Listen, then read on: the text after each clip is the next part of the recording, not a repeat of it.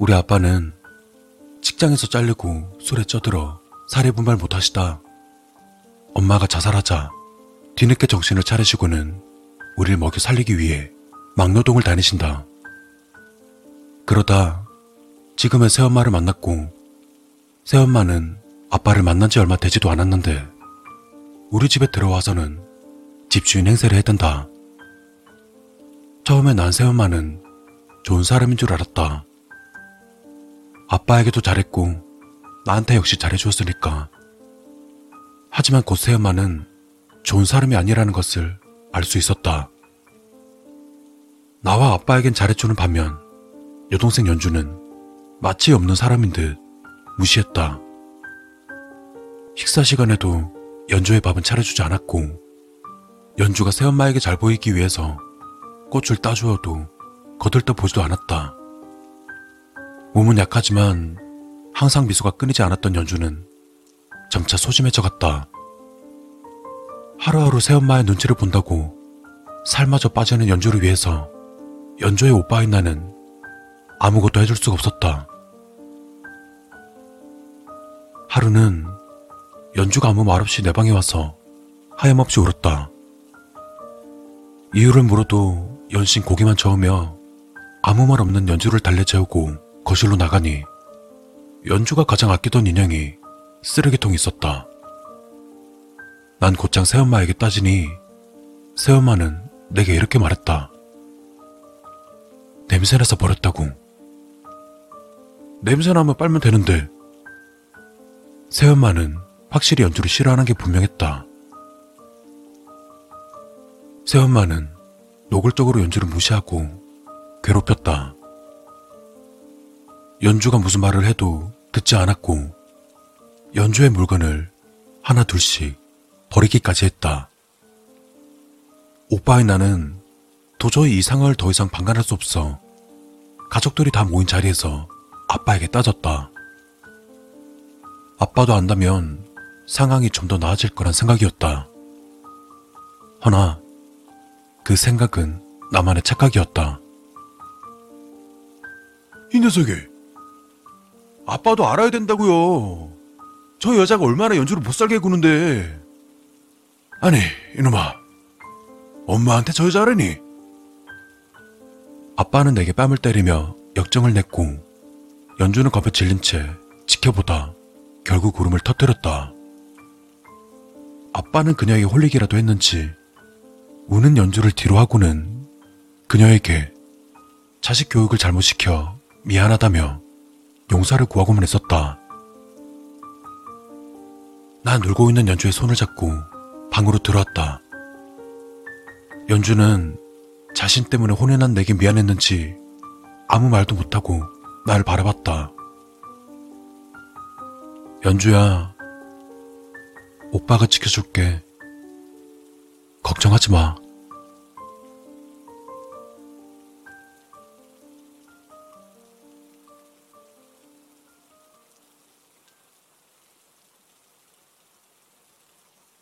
주도권을 잡았다고 생각했을까? 새엄마는 그날 이후로 연주뿐만 아니라 나까지 괴롭혀댔다.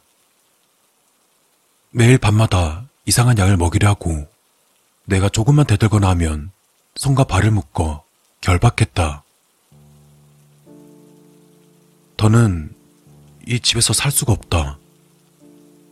결국 난 연주와 이 집에서 도망가기로 했다. 연주와 나는 새벽을 틈타 집을 나왔고 목적지도 없이 막연히 걸었다. 몸이 약한 연주가 지칠 때면 연주를 등에 업고 발길 닿는 대로 계속 걸었다.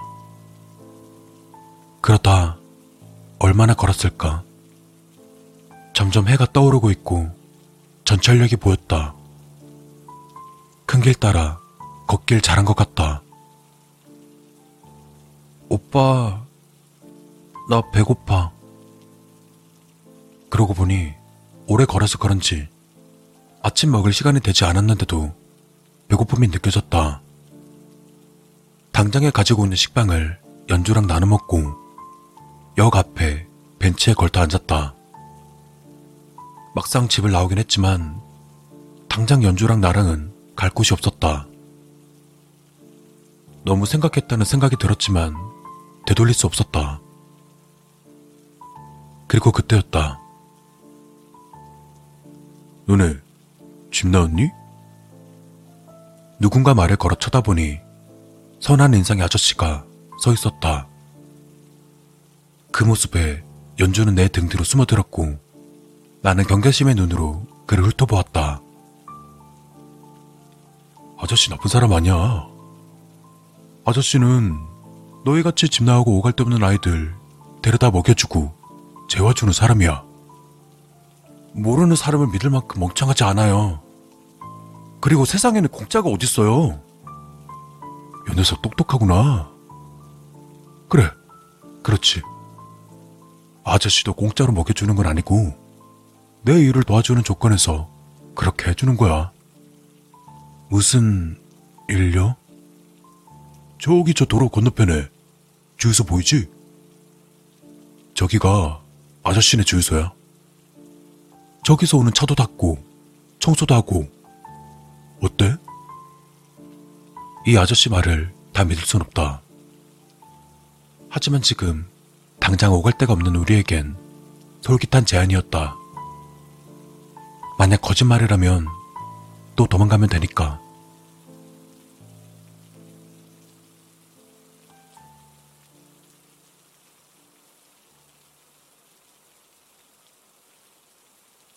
잘 부탁드립니다. 요 녀석, 보기보다 싹싹하구만. 춥지? 어, 들어가자. 아저씨를 따라간 곳은 주유소 뒤편에 있는 창고였다. 창고로 연이 쾌쾌한 냄새가 났다. 연주는 살짝 불안했는지 고사리 같은 손으로 내 옷을 꼭 잡았다. 여기가 너희가 이제부터 지낼 곳이야. 창고라 좀 그렇긴 해도 지내는 데는 문제 없을 거야. 그렇게 말한 아저씨는 연주를 힐끗 보더니 연주에게 다가가 귓볼을 만지며 침을 삼켰다. 연주는 한 걸음 뒤로 물러서 내 뒤로 숨었다. 아저씨는 그런 연주를 보고 피식 웃더니 다시 말을 이었다. 아침밥 안 먹었지? 뭐 먹을 게 좀 있으려나? 어, 추우니까 일단 들어가 있어. 내키지 않는 걸음으로 창고로 들어가자 창고 문이 닫히며 자물쇠로 잠그는 듯한 소리가 났다. 아저씨 뭐 하는 거예요? 빨리 열어줘요. 금방 올 테니까 거기 얌전히 있어. 문을 아무리 세차게 두드려도 내 손만 아플 뿐이었다. 그 순간 창고 안쪽에서 연주와 내가 아닌 어떠한 인기척이 났다. 거기 누구 있어요? 다가간 그곳에 나와 비슷한 또래로 보이는 남자아이들 몇몇이 구석에 저마다 자리를 잡고 앉아 있었다. 사람이 들어왔다는데 신기할 법하기도 한데 남자애들은 그저 심드렁한 눈빛으로 말없이 우리를 쳐다볼 뿐이었다. 저기 너희들은 어떻게 여기 왔어? 내 물음이 살짝 웃겼는지 한 아이가 어이없다는 표정으로 대답했다. 몰라서 묻는 거야? 넌 어떻게 왔는데? 똑같지 뭐. 여기 생활은 어때? 괜찮아? 넌 괜찮아 보이냐?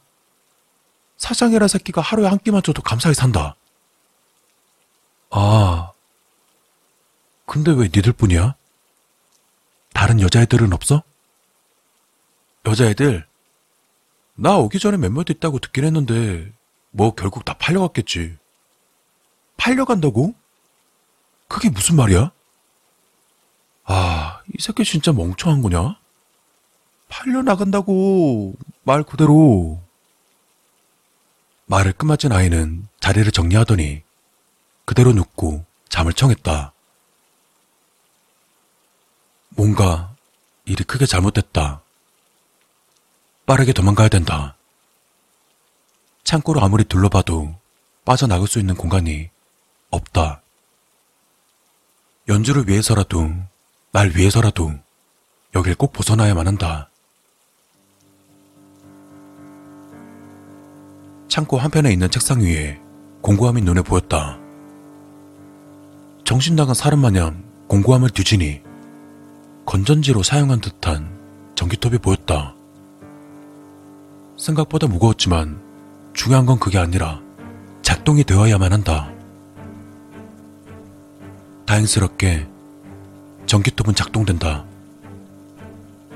연주를 뒤에 세워놓고 아저씨가 올 때를 기다렸다. 아저씨가 문을 여는 순간 그때를 노려야만 한다. 문 밖에서 사람이 걸어오는 소리가 작게 들렸다. 손에선 땀이 나고 다리가 떨렸지만 입술을 꽉 깨물고 기다렸다. 뒤에서 고함 소리가 들렸다. 잠을 청하던 남자아이들이 갑자기 일어나 나에게 다가왔다. 하지만 내가 전기톱을 들고 있어 그런지 쉽게 다가오지 못했다. 문 밖의 발소리는 점차 가까워지고 있다. 내게는 선택의 여지가 없다.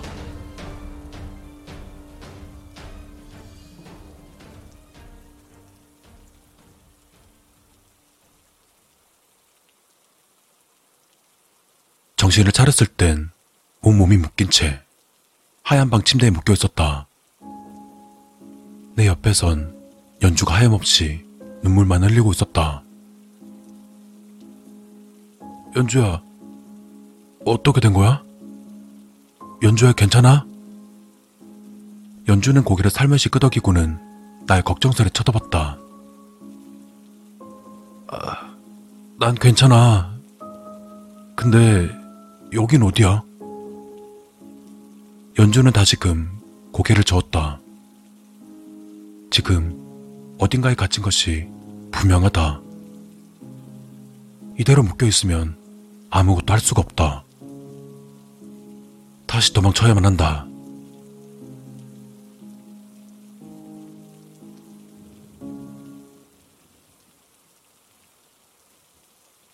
특수유리 뒤편엔 그런 연철을 쳐다보는 연철의 부모님과 흰색 가운을 입은 의사로 보이는 사내가 대화를 나누고 있었다. 어떻게 된 거죠? 연철의 부모님이 먼저 입을 뗐다. 가출하고 난 뒤 주유소로 갔나 봅니다. 그 주유소에 갇혀있던 아이들과 자신을 가둔 사장을 전기톱으로 죽였고요. 주유소에 온 사람에게 신고돼서 경찰이 출동했을 땐 이미 기절해 있는 걸 병원으로 후송했고요. 그런데 언제부터 증상이 시작된 건지 연철의 아빠가 힘겹게 입을 열었다. 지혜미가 동생과 같이 자살을 했습니다. 평소에 동생을 그렇게 아끼더니 그 후부터 마치 동생이 살아있는 것처럼 행동했습니다. 저흰 저 지경일 줄은 결코 몰랐습니다. 지금 연철군은 이중인격이라 할 수 있습니다. 동생이 죽었다는 사실을 받아들이지 못하고 자신의 인격 안에 동생의 인격이 생겨나게 된 거죠. 의식적으로 자연스럽게 자신의 인격투를 마치 두 사람인 것 마냥 행동하는 것은 일반적인 특징이긴 한데 연철군 같은 경우는 좀 드문 경우입니다.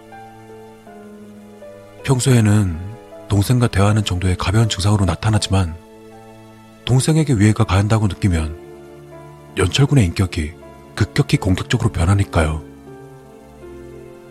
고칠 수 있을까요? 확답드리기 힘듭니다. 연철군의 인격만이 문제가 아니라 동생의 인격 또한 지나치게 망상적이라서 현재는 지켜보는 방법밖에 없습니다. 그런 사실을 모르는 연철은 여전히 우는 자신을 달래고 있었다. 연주야 울지 마. 오빠가 지켜줄게.